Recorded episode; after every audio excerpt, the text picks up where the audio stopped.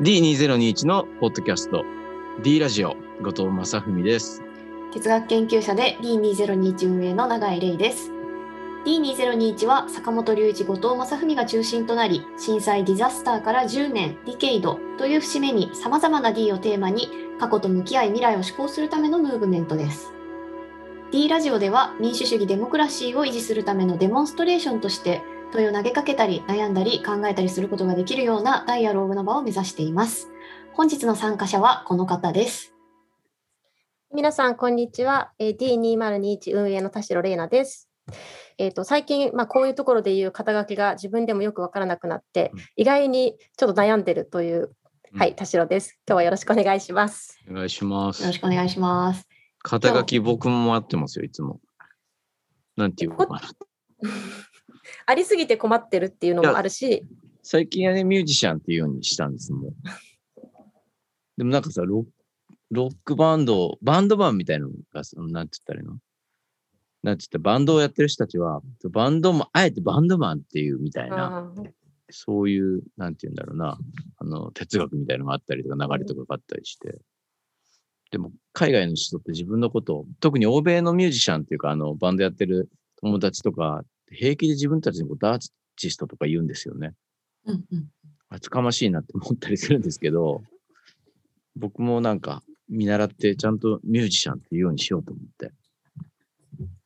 はい。すいません、なんか俺の話。いやいやいや、いや、それ結構哲学系でも問題になって、そうなんですか。哲学研究者と名乗るのか、哲学者と名乗るのか問題みたいな。それ気になりますよ、そう肩書き読むときに。本当に確かに哲学研究者。ね、永井さん哲学研究者って言いますよね。私はそうですね、哲学研究者って言いますね。うん、私、あの修士まで哲学をやっていたんですけど、その後あのまあちょっと自己紹介も兼ねて、あの学校の中学校の先生も、あの、うん去年あ、えっと、この前の4月、3月までやってたんですね。でその頃まではて哲学教師とか、なんか哲学をつけた肩書きを自分で持ってたつもりなんですけど、うん哲学者っていうのも、なんか偉大なる哲学者を前にしてすごい恥ずかしいし、でも哲学研究者っていうと、やっぱこう、大学にあの属してないものが研究者って言っていいのか、しかもあんまり研究してないしとか、あとなんかアクティビストっていうのも、なんか本当のアクティビストに申し訳ない気持ちになるし、なんか肩書きの問題は、なんか他のその肩書きを名乗ってる人たちへの申し訳なさみたいなので、失われていく感じがして、うん、えっと、一回 D でも哲学の人っていう肩書きをつけて配信したことがあったんですけど、はい。それもなんか、ちょっとダサいなと思って最近は全てを失いました。でも大事ですよね。そういう、なんかその気持ちすごくわかるな。その自分はその名前を名乗るには少し足りないんじゃないかっていう気持ち。そうですよね。やっぱ永井さん、永井玲さんを前に哲学研究者とも言えないし、哲学者を前に哲学者とも言えないしとか、はい。そういう悩みを抱えながら、いや、最近はあもうここは覚悟の問題ですよね。僕は自分のことを詩人っていうようにしましたよ。なんで、2000、どぐらいかな ?10 年、11年ぐらいかな。うん。これはもうなんか強い決意を持って、末席に座るんだっていう、あの、気持ちで。だからなんか、本当にな、なんていう、すごい最前線に座ろうと思うから、あの、なんか後ろめたくなるわけであって、一番、ん本当に端っこの席にいるんだっていうのは逆にプライドになるなと思って、自分の。うんうんだからね、そういう気持ちに変えてミュージシャン、詩人っていうようにしてるというか。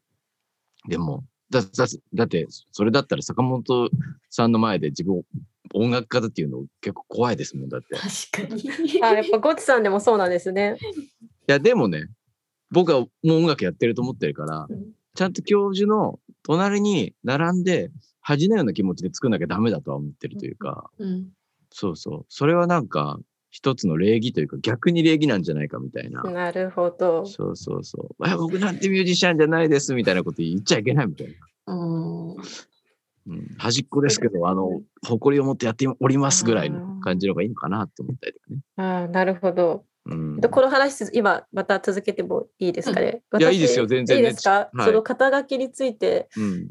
い私はその周りからどう思われるか、つまり私は哲学者とか哲学研究者を名乗るべきじゃないっていう理由が、こうやっぱ周りとの比較とか、うん。あレイナが哲学研究者って言い始めてるぜみたいなちょっと冷やかしがあったりすると思ってて、結構それが怖い。つまり肩書きっていうのは他者からどう思われるかっていうところの、まあししかもそれを自己申告しなきゃいけないっていう結構怖いじゃないですか。うん。うんまあ、でも今コッチさんの話を聞いてなんか誇りみたいなのを考えると私もその別に他者からどう思われても全然どうでもいいはずの私が割、となんか今肩書きがなくて何されてるんですかって言った時になんか10分ぐらい話していいなら全部話すけどなみたいな感じでや、うん。いろいろみたいな感じで去っていくことが最近多いですね。うんうん。なのでやっぱりこう自分の誇りとして何か、うん。あの坂本さんの前でミュージシャンというのは恥ずかしくないっていうこっちさんのそのなんかやっぱ決意とかうん覚悟みたいなのは、やっぱ肩書きとなんかに名乗るにはすごい必要だなって今思いました。そうですよね、でもね。すごい勇気をもらったんだけどじゃあ何を名乗るかっていうのがああ、なるほどね。あーでもこれはすごい大事な問題ですよね。他者からどうかっていうのは本当にね、気にしちゃうところではあるというか、今日のテーマというか、恐怖みたいなことを話そうって今日集まってますけど、そこに結構通じてるところっていうか、うんうん僕の場合、こう、詰まるところ、人から誤解されるっていうのは結構なね、ストレスとうん恐怖なんですよ。そんなことを、そういうつもりはないのにっていう時に、逆で取られたりした時に、ものすごい心の奥がギューンってなるんですよね。うんうん体ごと、なんか縮んでいくようなあの体感があって、それをね、恐怖してます。常々。だから、誤解されたくない。ゆえに結構、めちゃくちゃブログ書いたりするんですよね。その、思ってることと、をなんて言ったらなるべく、なん正確にっていうわけじゃないけど、その、ほせめて矢印の向きだけは間違えずに伝えたいみたいな気持ちがあって、うん。で誤解されることに対する恐怖、うん。つまり、やっぱり人からどう思われてることかってことに対して、自分の中には少なからず恐怖があるんだっていうのは、そういうところで自覚するんですよね。うんうんううんん。やっぱ怖いことだなと思って。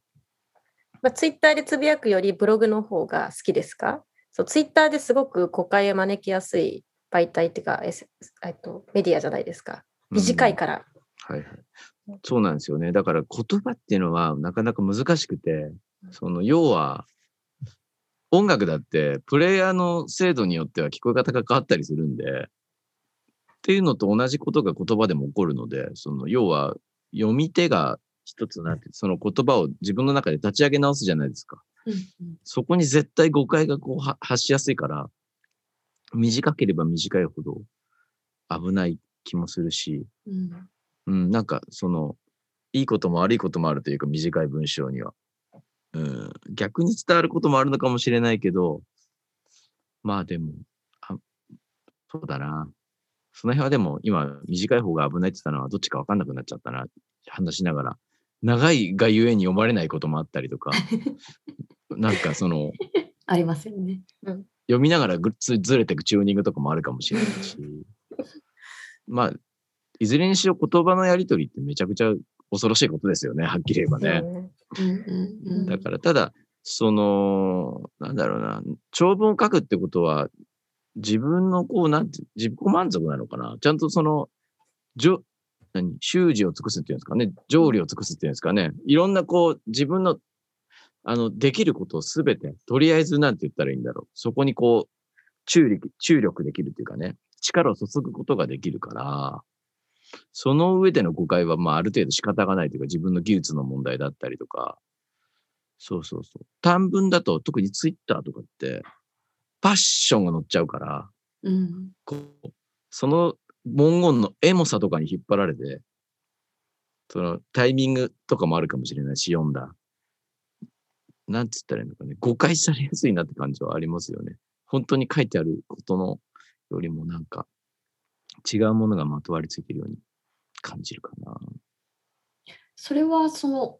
おじさんが作られたうん。音楽でも感じますか？音楽を誤解されたくないなって思うことってありますか？音楽なんてもう、何、誤解も何も、誤解でしょ、全部って感じがしますけどね。うんうんうん同じバンドのメンバーでも多分同じ音聞こえてないんですよ。うん違うことに感動してるから、ただなんか、どっかでその共有してるものがある、感動とかはあるんだろうけど、でもこれはなんか表現一般に言えてるっていうか、書いたそばから自分の体の外に出ちゃうものであって、で、これを誤解も何も、自分ももう一度干渉し直すみたいなことをしてるから、だから、まあ、それ文章も一緒かもしれないけど、うんうんなんか、ちょっと昔に書いたブログとか、本当に俺これ書いたのかなみたいな、って思う時もある。10年前とかのものを見たりすると。そうなると、うん。どこからどういう、うん、どこからどこまでが誤解されて恐怖なのかでどこからどこまでが誤解されても恐怖を感じないのかうんで結構気になって私は割とうん。誤解されること怖いなって思うんですけどそれやっぱりそ,、そのものが自分のものだって思い続けてるからつまり今私が発言した言葉はまだ私のもので、はいはいはい、はい。私になんか弁解するチャンスが与えられてるし言い訳もでききるし、なんかまだ私のものなので、いくらでも言葉を積み重ねることができるけれども、なんか私が書いた文章がもう一回世の中にすごい例えば回ってしまって、うんうん。もう私のものではなくなった時に、その誤解あまり恐怖に感じないのかなっていうふうに思ったんですね。で、ゴッチさんにとっての音楽とかも、もう世の中に出たらそれはもはやもう俺のものじゃなくて作品として客観的なものになるってか、感じるなら、なんかそれはただ誤解というかただの解釈って言えるそうですね。ですかね。解釈の違い。うんうん。だからなんかあれかな。自分の、それ所有する欲求とかとも関係してるんですかね。その言葉とか考えとかさ、書いたものがさ、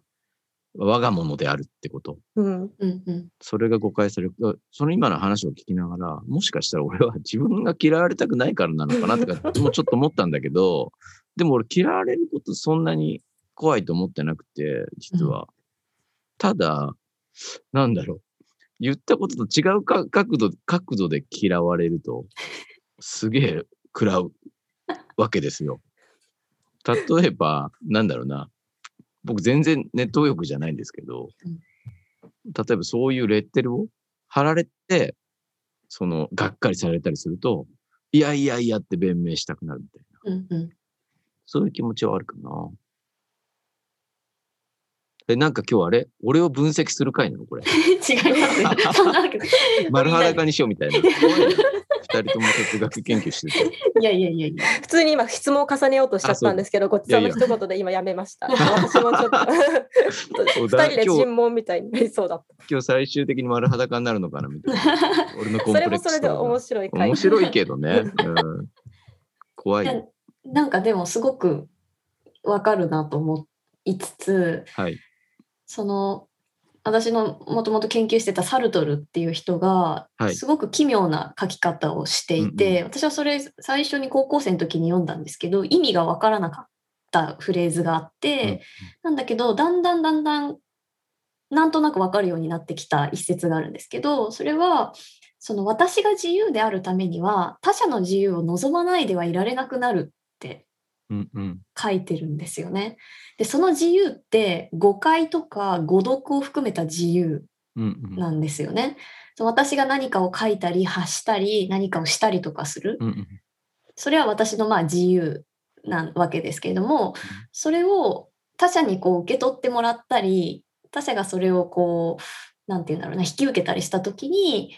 その他者の自由がないと私は自由じゃないっていうえそれ逆だろ？うって一生思うわけですよ。私が言ったことが完璧に伝わってほしいし誤解されないでほしいし誤配誤って配分されないでほしいうんうん。じゃないと私の自由が担保されないじゃないかって私は高校生の時思ったんですけど、うんうんサルトはそうじゃないんですよね。でも、それってすごくよく分かって、やっぱ自分もちょっと文章を書くようになったりとかして、はいはいえなんじゃそりゃみたいなので受け取られちゃったりとか、私のツイートがなんか変な風に、やめてみたいな、そごちさんがおっしゃったようなところに行くこともあれば、すごくみずみずしくこう解釈されて、私自身も、あそうかって触発されることもあったりとか、でまたその誤解されることによってまた私の中から言葉が湧き出たりとかもするんですよね。うんうん。いやそうじゃなくて私はこう言いたかったんだみたいになって、でもその時にそれってやっぱ誤解されなきゃ出ないんですよその私の湧き出た言葉っていうのは。うんなるほど。違う私は言いたかったのは本当はこうなんだってその本当はっていうのは それによって出るわけですよね。うんうん。なんかなんかすごくよく分かってでさっきの恐怖っていう話とあのつながってくるんですけど自由って最高に素晴らしいものではなくて恐怖と常に隣り合わせなんですよね。で、なるほどね前回のまあ番組で、恐怖を乗り越えちゃダメだ、恐怖を抱きながらどう生きるかなんだっていうふうに、あの D の運営のジローさんがおっしゃってたんですけど、うん。私はそれをすごく自由っていう言葉と重ね合わせて聞いてうんました。それすごくまあ、わかるんだよね。誤解する自由もやっぱりないといけないっていうのはね。まあ、ただでもその、自分の話に戻せば、うんその恐怖っていうのは本当に個人的な体験に基づいているところがあるよね、やっぱりね。自分としては一度こう、音楽でブレイクすると、自分っていうキャラクターが自分から、他人によって人自分から引き剥がされていく経験をしてるから、うん。ある種の偶像性みたいなのが立ち上がっていって、うん、その、アジカンのゴッチと後藤正文の、なんだろう、こう、同一性を保つのが難しいっていうかさ、これは、なんて言うんだろう、行き過ぎれば、俺はそれによって殺されるなっていう感じがしたというかね、当時。うんだそこに対する恐怖も僕の場合はあるかもしれないですね。だから、あながち、なんかその、本当にそうやって正しいその文章とか思いとか、そういう創作物のやり取りをしていけば、もちろん自由っていうのはすごく大事な要素かもしれないんだけど、ただ、めちゃくちゃその暴力的にも働いてるっていうか、こういう複雑な世の中のありよう、メディアのありようからすると、何が自由なんだろうみたいな。例えば、僕らはその自分たちのプライベートが暴かれるかもしれないっていう恐怖に怯えてるわけだけどさ、まあ若かりし頃は家まで人がついてきちゃったりとかさ、そういうこともあったりとか、いや俺ゾッとしたけど、でも、そうそうそう。だから、難しいですよね。自由ってね。うん本当に。うんめっちゃ怖いと思う。確かに。誤解されることはすごい私も怖いし、わって構えちゃうんですよね。他者が私をなんかよくわからない形で評価してこようとしたときに、すごい構えて、私はその評価に対するなんて反撃をもう評価された時から考えるようなタイプ。はい、はい。いかにこう、で、結局自分を守ってるんですけど、うん。でも、なんか誤解が全然誤解じゃない時の方が多いというか、まあ、これはあの身近な他者に、あのネットの世界というか、身近な他者における話なんですけれども、うんうんうん私めっちゃ誤解されてるとか、すごいレッテル貼られたとか、うんうんそんなこと言いたくなかったとか、その時は思うんですけど、後から考えると、なんか新しいレイナを発見してもらったみたいな経験になってることがうんうん。あった。で、結構、あの、まあ、永井さんとか私と割と長く一緒にいると分かると思うんですけど、なんか人から、なんかレイナってこうでなあだよねってすごいいろいろ言われるタイプなんですね。で、それを私は結構吸収ししちゃうタイプというか、真に受けて落ち込んだりいろいろしてたんですけれども、はい。なんかそれが、その、本当の誤解とそうじゃない誤解みたいなのが結構分かるようにはなってきて、こう、自分の自由を、こう、なんていうんですか、自分を自由にしてくれる他者とそうじゃない他者なのかもしれないんですけれども、なんかそれは、あの、なんていうんですかね、こっちが誤解だと思っても誤解じゃないこともすごい多いなっていうふうには思って、それから他者の私への解釈が自分の自由につながってるなと思うこともよくありました。うん、親しいなちょっとうん、親しい中ではそういうのありますよね。それは事実だとそうですよんね。うん。そういう接してる人とかによの視点によってこう自分で作り上げてると思ってるから、うん。自分がなんかこう揺るぎない自分だとは思ってないですよ。うん。もう後藤正文っていうのはこういう人間で これが俺でみたいなものは僕はあんまり持ってなくて実は。なんだけどなんだなんで嫌なのかね。でもろくに知らない人が貼ってくるからね、うんラベルをね。うん。うん、やっぱその他者との距離感ですよね。うん。うん。だからこ今日とかもやっぱりなんかねあの元シールズの福田さんのあの判決勝訴のねあのツイートとか読みましたけど文章とかも、うんううん。ん声明とかも、そういうのにもつながるっていうかね。うんななんて言うんだろうな。そういううんなんかみんながこう真摯に吐いて言葉を書いているある種の恐怖とかを持って。だってレイナってこういう人だよね。みたいなことを友達が言う時ってなんて言うんだろうな。多分ある線はラインは踏み越えてないはずなんですよね。そのそうですね。その私も福田さんのあの文章をすごい読んで感銘を受けたんですけど、やっぱ言葉に真摯に向き合ってるかっていうところがやっぱ言葉を使うものの私も責任であると思うし、うんそういう意味ではそのネットで誤解してくる人とか、まあ、誹謗中傷、うん。まあ、もう誤解してくるというか誤解しているというかあえてやってるんでしょうけどそうだよそうだよね、あれ、うん。あえての無理解を投げてるんだよね。ねご誤解ですらない。そうだね。あれは攻撃ですよね。そうか。で。だったらいいのか。俺攻撃されてられされてると思って怖いのかなじゃあ。もしかして。誤解というよりは。でも誤解されてるなって思う時あるな。そうそう。なんだろうな。例えばアジカンのあでもそれはデマだもんな。嘘だもんな。そのアジカンのゴッチは MC でずっと政治のことを喋ってるみたいなことをさ。うん。うん。ルフされちゃうとさ、うん。いやいやいやいやみたいな。うん、そ僕も、M、うん。デマってやつか。デマだよね。でもそういうの怖いよ。そういうふうに歪められていくことへの恐怖ってすごくある、うん。うん。なんかかたやすくできるじゃない？今今の世の中。うん。あいつなんてなんとかだみたいなことってさ平気で書けるし。うんうん。で、うん。それってなんだろうね。うん。割と本当に真に受ける？うん。多分それは受け手の方もそうではあってほしいっていう願望が少しあるんだと思うんだけどあいつのことを本当は気気に食わないと思ってるところにそういう言葉が出てくるとやっぱりかみたいにして飛びつくみたいなさ、うんこれは善悪両方あるわけじゃない。なんかさも科学的に正しいみたいな情報が来た時にうん。自分の思ってることと近かったらやっぱり飛びついて拡散してってやっちゃうのとまあそんなに性質的には変わんないっていうかまあ全く一緒だろうって思ったりするんだけどそういうのが起きる起きてこうやっぱり歪められていくことに対しての怖さっていうのがあって逆に言うとレイナさんみたいにさ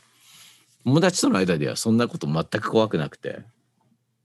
だって俺あったらもうちゃんとこうなんていうの自分の全てを尽くしてこう話したりとか伝えようと思ってやってるし特にねもう若くないから若い頃はすごい乱暴にバンドメンバーってことをやり取りしてたけど俺今もう本当になんだろうなやっぱこの人たちのこと好きだなって思ったから ちゃんと思ちゃんと話そうと思って話してるしなんかそこで起きるなんかいざこざみたいのは何だろうどっかに着地できる場所があるような気がするんだよね。うんうんその人のこと嫌いで言ってるわけじゃなくて僕たちの場合だったらいや音楽的にはこっちだみたいな話だからスタジオ出たらまあ別に普通の話に戻ったりもするしまあそういう中でなんか「お前ってこう言い方するよね」とかあるかもしれないけどそういうなんか思ってもない角度で自分のこう批判とか友達からされてる時ってそんなに嫌じゃないっていうか、うんうん、怒っちゃったりするけどでも飲み込める感じがするんだよね。でもなんかそうだなただこう本当に自分が引き剥がされていくような自分のキャラクターが引き剥がされて勝手に知らないところで歩かされてるかのような。うんうんでそいつと再会するようなことってめちゃくちゃ怖いからそれは自分の中では結構大きな恐怖かなみたいな。でもあとはねすごく自分の中で恐怖っていうのをねよく感じるとことがあってそれはコンサートの時に緊張するじゃないですか。うん。めちゃくちゃ人前で。で俺やっぱなんで緊張するのかって考えるんですよ。で多分これはもうもう最終的にもう絶対そうなんだけどこれ一つしかなくて、うん俺よく思われたいから緊張してるんですよね。さっきの嫌われたくないってやつですね。うん、絶対そうだと思います。失敗したくないとか同じことで、失敗してるとこ見られたくないと思ってるんだと思うんですよね。うんコンサートの前に緊張するの。うんだからいいとこ見せたいってちょっと思ってたりとか、うんだからやっぱりね、憧れのバンドとかとやるときちょっとね、メンタリティが違ったりする。あれだ思ってないですよ、全然。でも上っついてるところがあるよなって自分で思ったりする。こう、本番前に自分で呼吸を整えたりすると。うんうんううんん、だからやっぱよく見せたいみたいな気持ちが究極的には自分の中に恐怖を生んでしまっているうんうんもっと評価されたいとかさそういう欲がなんて言ったらいいんだろう。なんか一見したらさポジティブな向上心かに見えるかもしれないけどそうじゃなくて自分を捕まえてこう奥底ではそれが自分を縛ってるっていうか、うん、ある種の大きな恐怖になってる。だから人に誤解されて怖いのも多分よく思われたいじまではいかなくてもなんだろう悪く思われたくないって思ってるのかもしれないね。うん、今思ったんですけど。ううん悪く思われたくないっていうのは私もそういう性格だなって自分で思いながら聞いていて、あとその物事が歪められてることへの恐怖っていう表現すごい私も納得したんですけど私の場うんうん。合これなんか絶望だなと思って、へえ。その特に意図的に物事が歪められていく現象、まあ、これはそのネットの誹謗中傷の問題もそうだしフェイクニュースもそうだし、うんうんうん。まああえて陰謀論をまき散らす人とかも含めてつまり正しいことがわ分かっておきながらあえて歪めてるわけですよね。全員が正しいと思って自分の主張を言ってる世の中であればうん。正しさと正しさがほらぶつかり合ってるだけでしょってことを言えると思うんですけど多分今の社会はこうネットを通してこうあえて歪む歪めようとする勢力が結構強くなってる、まあ、昔からいたんだとそれが可視化されてると思うんです。なんかそれを見た時に私はなんか怖いというよりもなんか絶望してしまう。つまりうん。正しいことが正しいと分かっているのにもかかわらずそれをあえて違う仕方で物事を拡散したり歪めていくことに対してもう手段ってあ手段ないじゃないですか対抗する。そう違いますよって言ったって分かってるわけなので。なんかそういうあのなんかそういう社会構造にあの絶望、まあ、恐怖というか絶望する、まあでももちろんゴチさんと私の違いはあのゴチさん前に出る人でそのうん。ネットとかでもさまざまな人から、まあ、た叩かれ続けら叩かれ続けてきてらっしゃったってなんか変な 敬語みたいになってるけど尊敬してるのかなんかわけわかんないんですけど。すごい叩ええあの叩かれることももちろんあの、うん。多いですし私はここに今 T2021 の運営の一人としてただ参加しているだけなのでうん。もちろんあの立場も全然違うと思うんですけれどもその意図的に物事がよ歪められることっていうことに関する、うん。まあ、恐怖絶望に関しては私も日々感じているなというふうには思いました。あとなんか素朴に聞いてみたいんですけどその誤解されることが怖いってごちさんの話から例えば永井さんとかはどういうことが怖いですか？その誤解とかをちょっと置いといたとして、はいはい。なんかね素朴に怖いと思うこと恐怖に感じることをうんうんなんか聞きたいなって思いました。そうですね。私も考えます。全部怖いですね。もう言うなれば。私怖いから哲学始めたんですよね。へうーん哲学の原動力恐怖なんですけどうん不安とか恐怖ですね。まあ不安と恐怖の違いって何だろうっていう問いもすごく面白い問いなんですけどなんかさっきのそのあのごちさんの話とかと通じてくるのかなと思うんですが、まあ、私もともと他者論っていうジャンルをに興味があってやっていて他者と共にあるってどういうことなんだろうっていうのにすごく悩んでたんですね。っていうのも本当にこう他者って私を好き勝手に解釈して眼差しを向けるだけで私はまるでメドゥーサに見つめられたかのように石化してしまってその像が一人でまるでうろうろ歩き回るって本当すごいいい表現だなと思うんですけどっていうふうにやっぱ感じていた。で同時に私もそれをするわけですよね人に対して。私がふと眼差しを向けただけで、まあ、ごちさんってこういう人でしょとか、あ、ごちさんこういうふうに言うってことはこういうことなんだって勝手に解釈するわけですよね。それはいいにせよ悪いにせよ。で、まあそういう意味で、あの、地獄とは他人のことであるっていう有名な言葉があって、まあそれサルトルのあの書いた戯曲、出口なしっていう素晴らしい戯曲があるんですけど、それに出会って私サルトルを研究し始めたんですよ、もともと。ごちさん、出口なしって戯曲聞いたことありますか？今知らないから読んでみたいと思いました。あこれはもう名作で、ぜひこれお聞きになってる方も買ってください。あの絶版になってるのでちょっと手に入りづらいんですけど 古本で簡単に買えるんですが、まあある、えー人々がですね何か不思議な場所にですね応接間みたいなところに座っててこうずっとやり取りをするんですけど。まあ、とてもこうギクシャクしてるんですがだんだんとこう嫌な雰囲気になってくるんですね。お前ああいうやつだろうあなたはこうでしょって言ってどんどんどんどんこう不穏な人間関係が描かれていってで最後に気づくんですよね。ここは実はその3人っていうのは実は死んだ人たちでうんうんその場は地獄なんですよ。うんうんでたった3人で その部屋に入れられてお互いをずっと意味付けし合うんですね。お前こういうやつだろとか、まあ、お前前世こういう罪を犯しただろとか言い合っていてで最後に非常に有名なあの部分ですけど、えーその中の登場人物の一人があここが地獄かと地獄っていうところに何かこう火あぶりの刑だとかそういうなんかこう網とかなんかそういう地獄っぽいものは何も必要ないって。他者がいるだけでここは地獄だ。地獄とは他人のことだって。言うっていう。まあ私は結構それすごく衝撃的であなるほどなと思っていて。でなのでその意味では近しいとか他者が顔が見えない他者とかに関わらず他者って全てそういう存在怖い存在なんですよね。達郎さんはその近しいのはっていうふうには言ってたんですけど、うん、どっちにせよ私にとってはもう恐怖。でだけどそれでもそれでもこう なんていうんですかね自分の自由を望んだ時にそれでも相手の自由を望むんだっていうような関係性もあり得る。っていうようなことをまあ言っていてだんだんとそれは自分が対話とか繰り返す中でとか何か文章を書いたりとかする中でだんだんと気づいてきたことでもあるんですよね。うん、なんか他者は常に恐怖なんですけどでもその恐怖を見えないふりしたり乗り越えようとしたら多分ダメである意味ずっと緊張しながら私は他者と関わんなきゃいけないしずっと緊張していたいって恐怖し続けてちゃんといたいなって最近は思ってますね。なるほどね。でも考え方の話でしょうけどそれ聞くと一体いつリラックスするんだろうみたいな 気持ちにもなっちゃうな話だけ聞いてるとね。そうですね。リラックス。でも何ですかね。リラックス。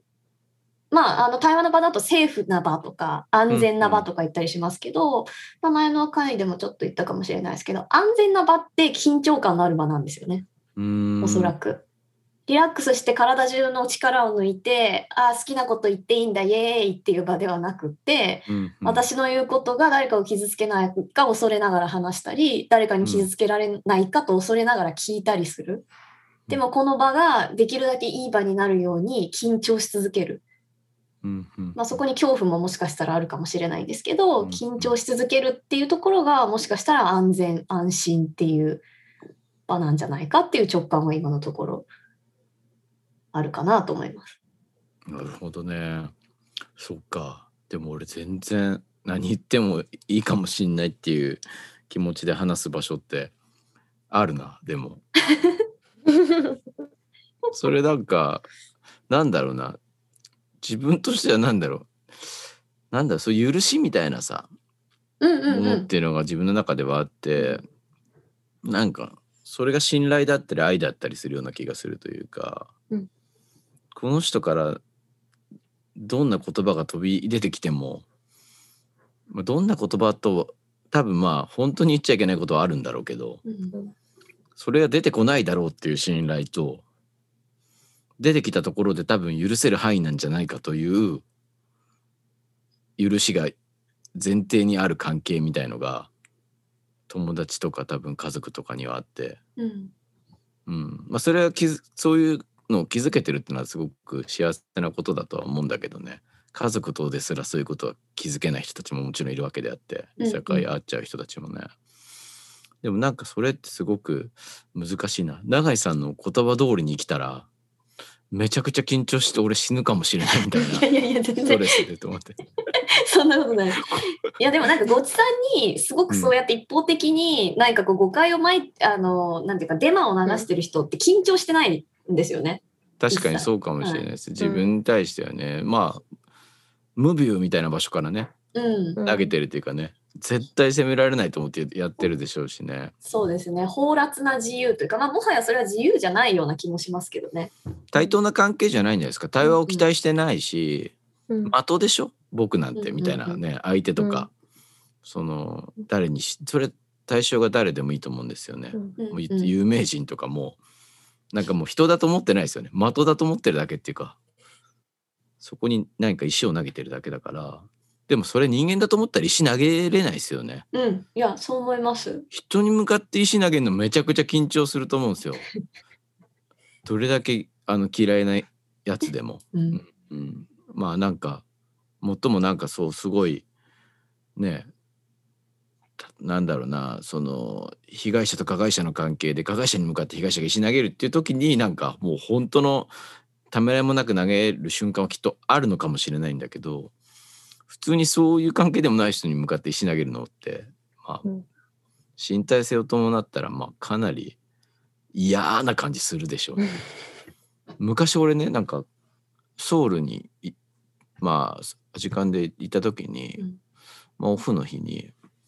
なんかあのなんつったらいいんだろうな。向こうそのツアーコンダクターというかまあなんかあのエージェントっていうかねいろいろ案内してくれてるフェスの周りとかも。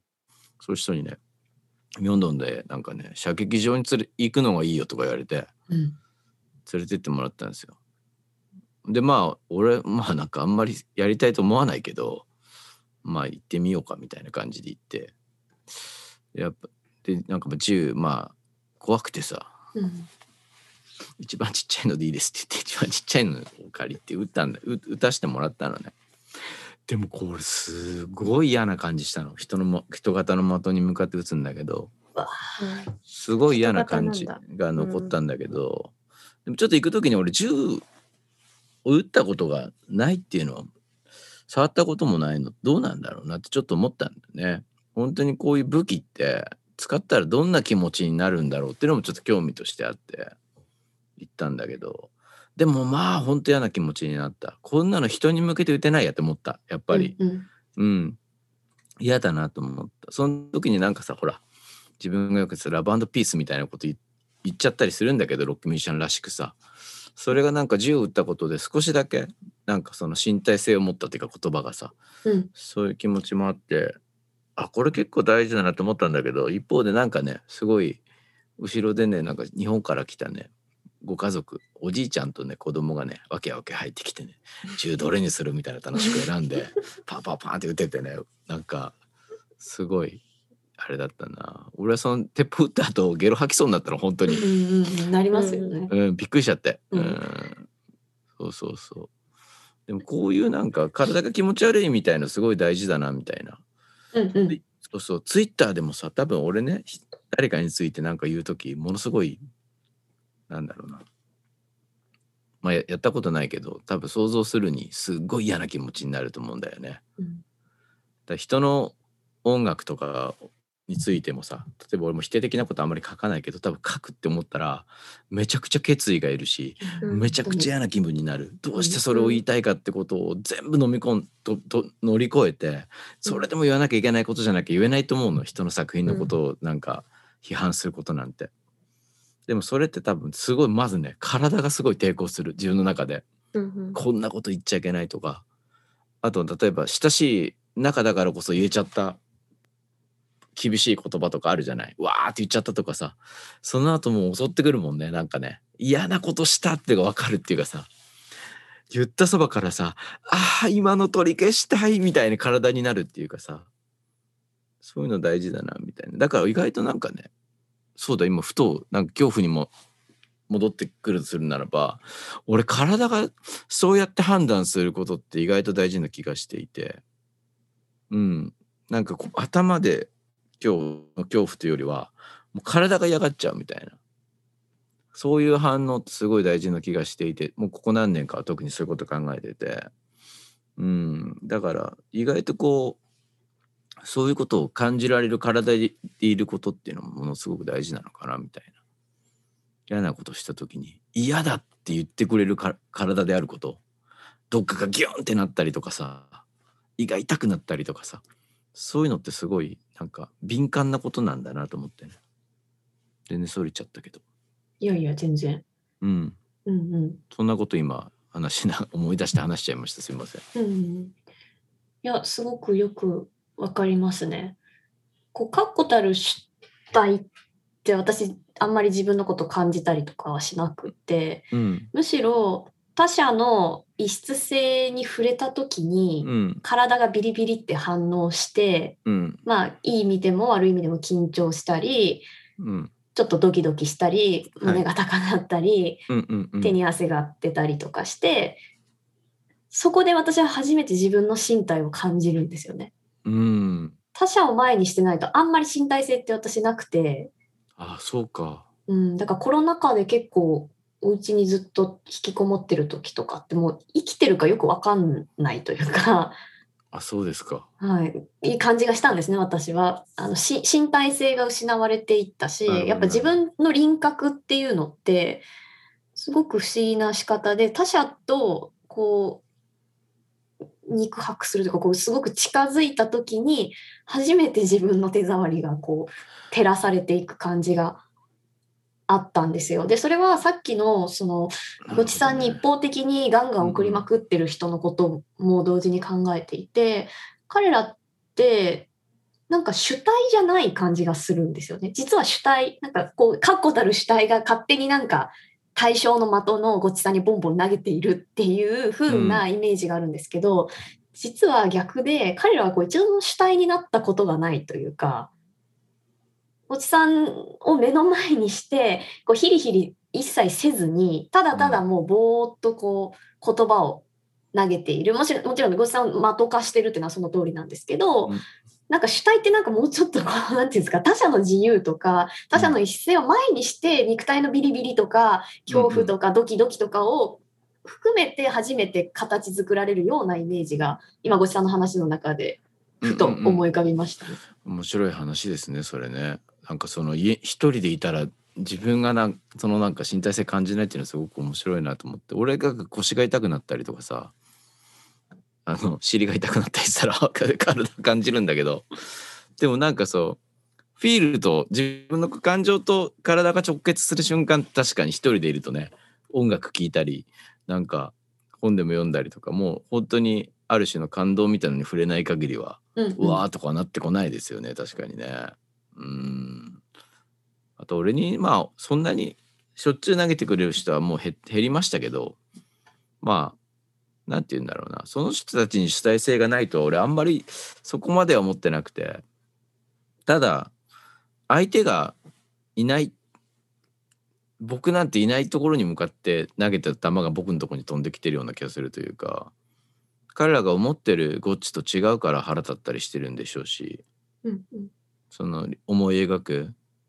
なんかもう俺たちの気持ちを代弁してくれてるやつみたいな僕はまあそういうのは抗いたいわけですよ。僕は僕だからみたいな。抗うっていうかずれちゃうのは仕方ないって思うというかその幻想みたいなもの。もちろんほら自分もロックスターとかに対して幻想を持ってたりするわけでスターに対して、それと違ったりするとがっかりしたりするわけなんだけど。まあそれってでもあんまり当然のことで。うん。まあなんだろうね。主体がないとまで言っちゃうとすごくちょっと厳しいのかなって思ったりとか。ただなんか幽体離脱してるように書いてるかもしれないですよね。なんか時々俺もスマホの画面とか見てるとあれ俺幽体離脱したかもしれないって思う時があるというか。パッとなんだろうな。意識だけがそこにあってそのいいなもうその画面をスワイプしてたりとかタッチしてる指すらもうなんか追い越して画面と意識が直でつながっちゃってるみたいな状況にあの特になんだろうな。スマホの時とかなったりするっていうか。うんうんうん。交差点とかでいじってたら全然いつの間にか青になってもう一回赤になってたりとかね。うん。っていうような言ったり離脱ってやっぱあって。なんかひどい言葉を吐く時ってそのすごい短い時間でもそういう状況にやっぱりなっちゃってるんじゃないかなみたいな、うん。確かにこう体が抜け落ちちゃって主体がないというよりは身体感覚が一切なくなってうん。意識だけにななってやるやれるからこそ暴力的になれるのかなっていう気がするっていうかなんか暴力とかもやっぱ受け止める体があるっていうのは結構で大きな気がしてなんか今勝手な想像ですよ俺勝手に今ね妄想してみたけどもしかしてこうマトリックスみたいな世界で俺たちもうなんかほとんど体っていうのが意味をなしてないような生き方をして脳に直接電電なんていうの電子のなんかいろんな電気信号を流せるようにしてそれだけで言葉もこうやって発せず発することなくやり取りするような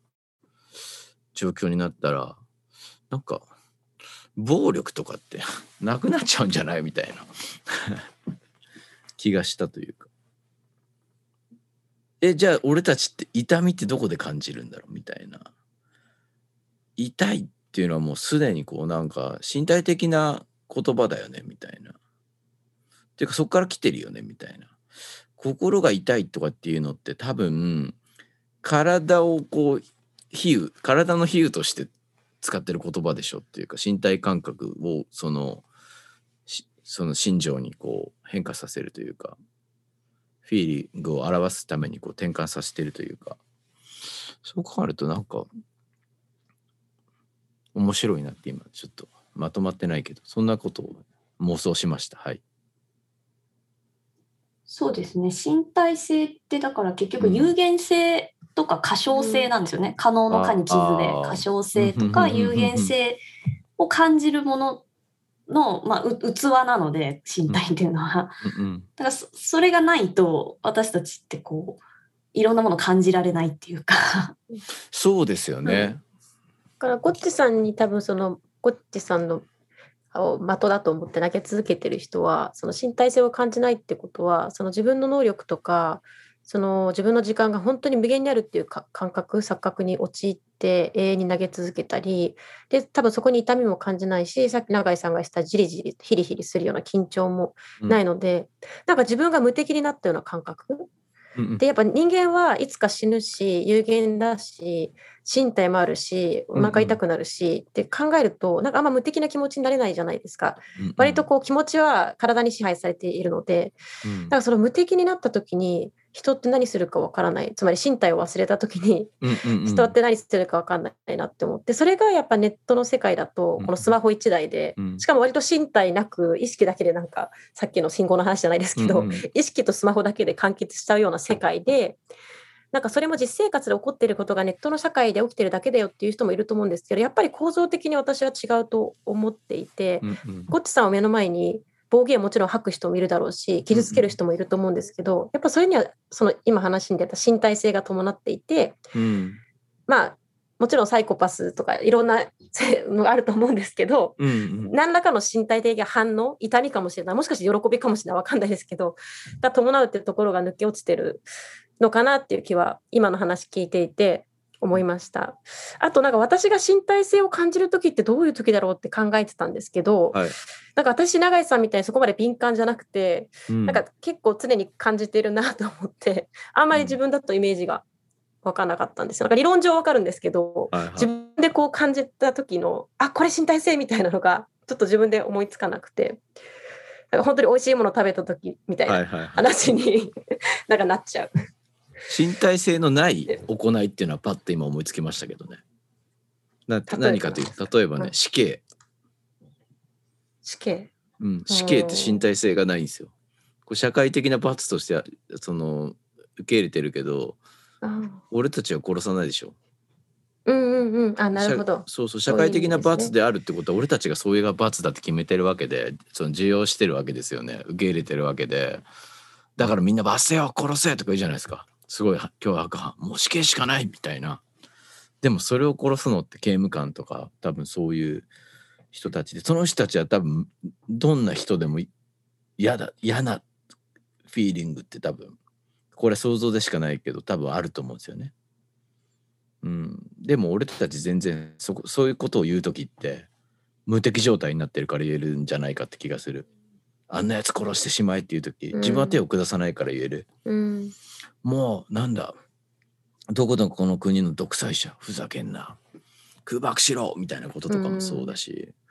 でもそこで巻き込まれる人たちのこととか実際にボタンを押す人のこととか考えてないしうん。まあそうだよね。そうするとドローンとか使ったらやっぱ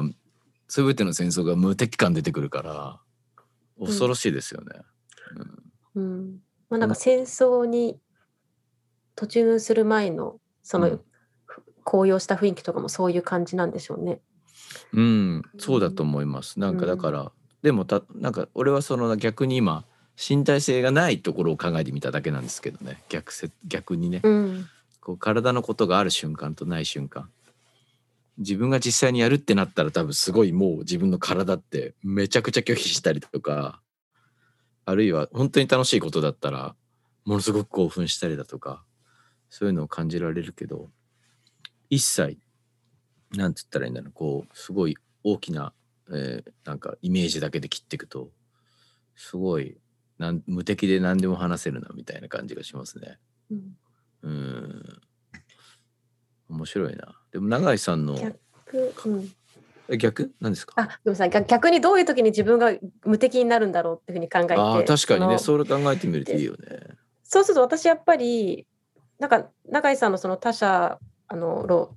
に関するそのサルトルの話とは、なんか結構真逆でその自国と他者のことだっていう、私なんか他者といる時にすごい自由を感じるタイプなんです。でもちろんこの他者はさっき言ったそのち近しい他者。でうん私のことをよく理解してくれてるしなんか誤解されてもそれをこう対話によって乗り越えられるような中で私あんまり緊張もしないしでもちん。ろんその、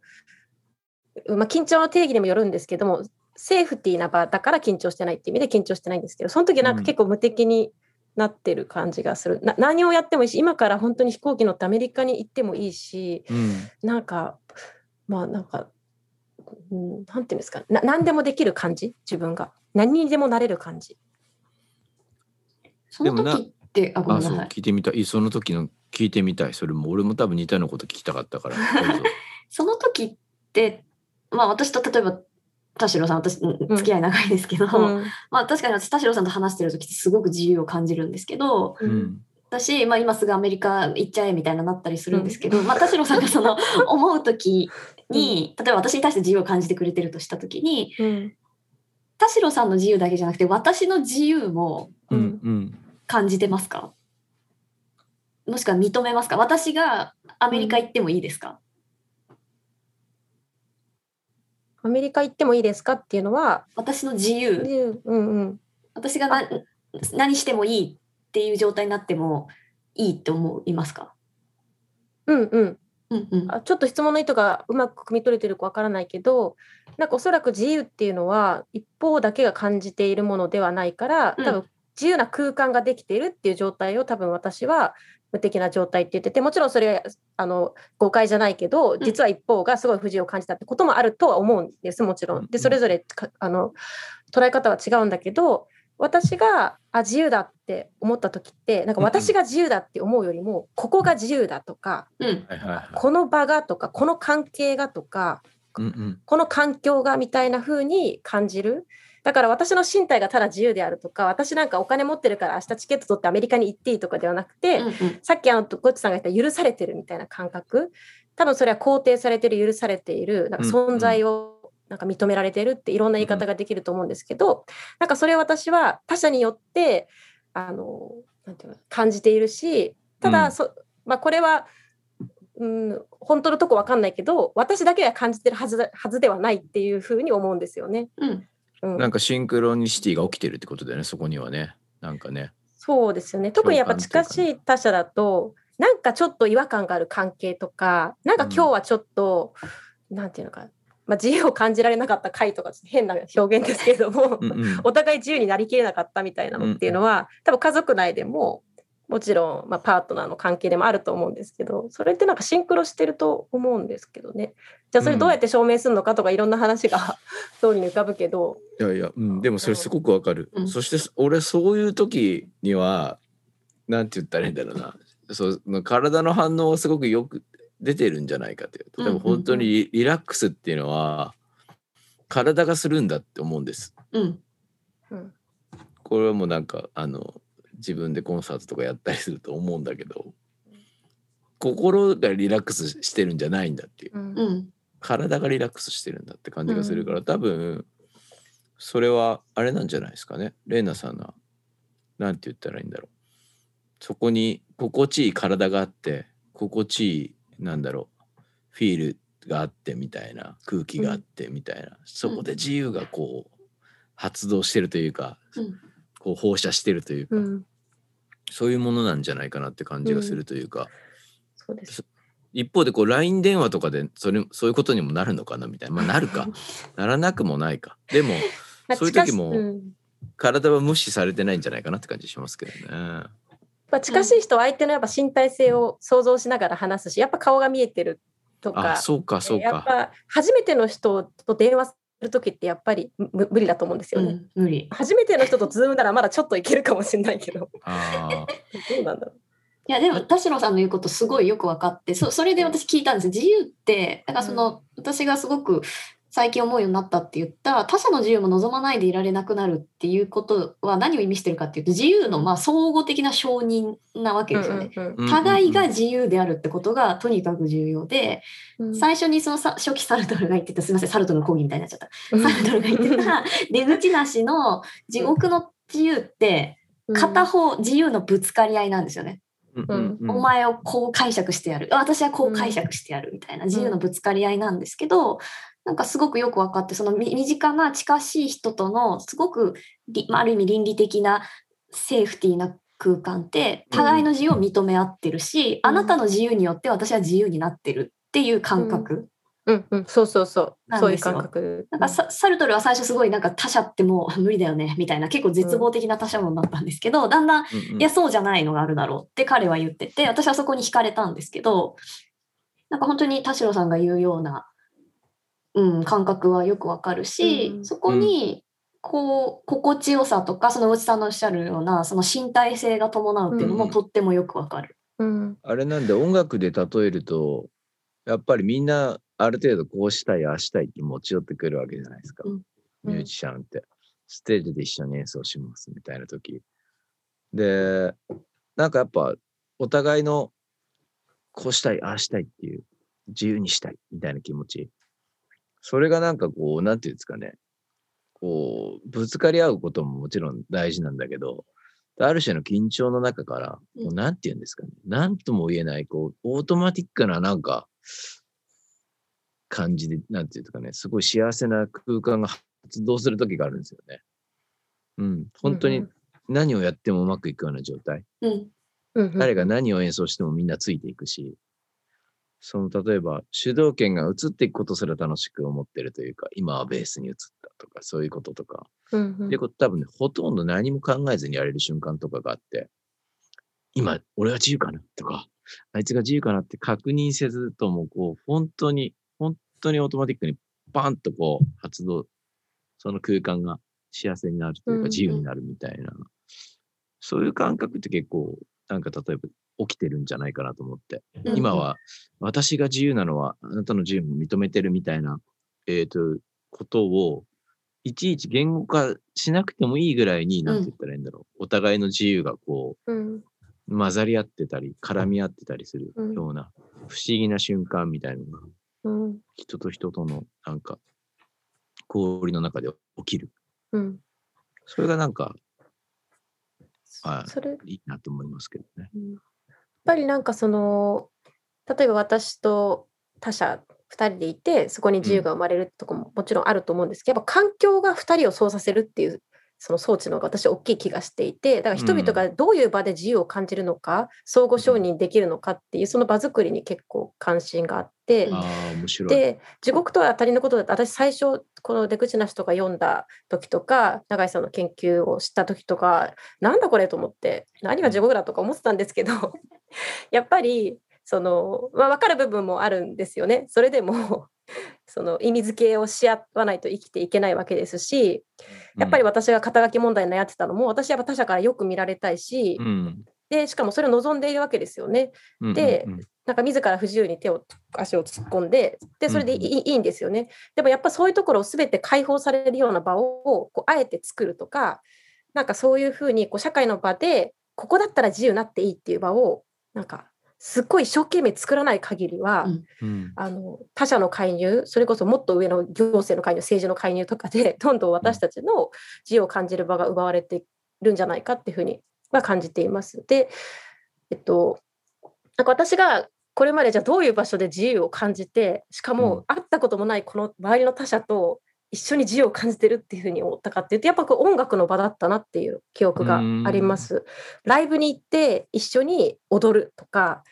あとはクラブに私なんかベルリンのベルクハインってめちゃめちゃ有名なクラブがテクノクラブがあってでそこに初めて行った時にあ人間って自由だって本当に身体を伴って思ったことがあってでただテクノ爆音のテクノを着ながらみんながしかも前を向いて下を向いて踊ってるだけで誰も喋ってないしあのうんなんかその踊ってるエリアでは誰も別にイエーイとかもやってないんだけどあ自由だっていうその感覚まあそれは媒介さである音楽とかその空間